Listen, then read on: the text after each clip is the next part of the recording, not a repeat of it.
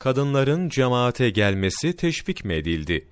Dinin emirlerinin yeni tebliğ ediliyor olması sebebiyle Allah Resulü sallallahu aleyhi ve sellem ilk zamanlar kadınların camiye gelmesine müsaade etmişti. Ancak erkekler saf tuttuktan sonra çocuklar, bunların da arkasında kadınların durmasını emretmiş, erkekler safının en hayırlısı birinci saf, kadınların safının en hayırlısı ise en son saftır buyurmuştu.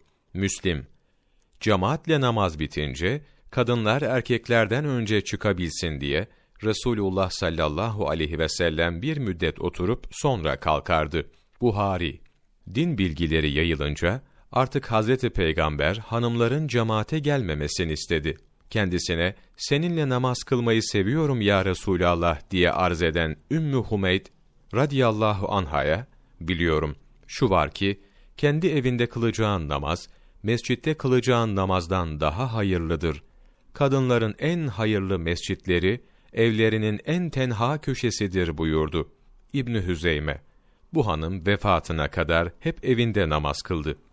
Hazreti Peygamber sallallahu aleyhi ve sellem bir cenazede rastladığı hanım topluluğuna sevap için geldiniz, günahla dönün buyurmuştu.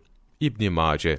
Hazreti Ayşe radıyallahu anha der ki: Resulullah sallallahu aleyhi ve sellem kendisinden sonra kadınların ne adetler çıkardığını görseydi, Beni İsrail'in kadınları men edildiği gibi mutlaka onları men ederdi. İbni Abidin Bu sebeple Abdullah bin Ömer radıyallahu an cuma namazı için camiye gelen hanımlara, Ey hanımlar! Buradan çıkıp evlerinize dönseniz, sizler için daha hayırlıdır buyurdu. Taberani Cuma namazı kadınlara farz olmadığı gibi cemaatle namazda yalnızca erkekler için sünneti müekkededir.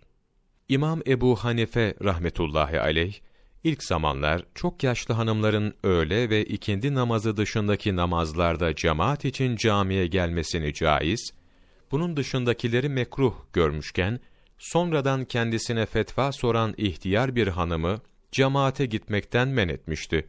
Zaman bozulduğu için hanımların cemaate gelmeyip namazını evinde kılması hususunda icma meydana geldi. İbni Abidin, Ekrem Buğra 23 Kasım Mevlana takvimi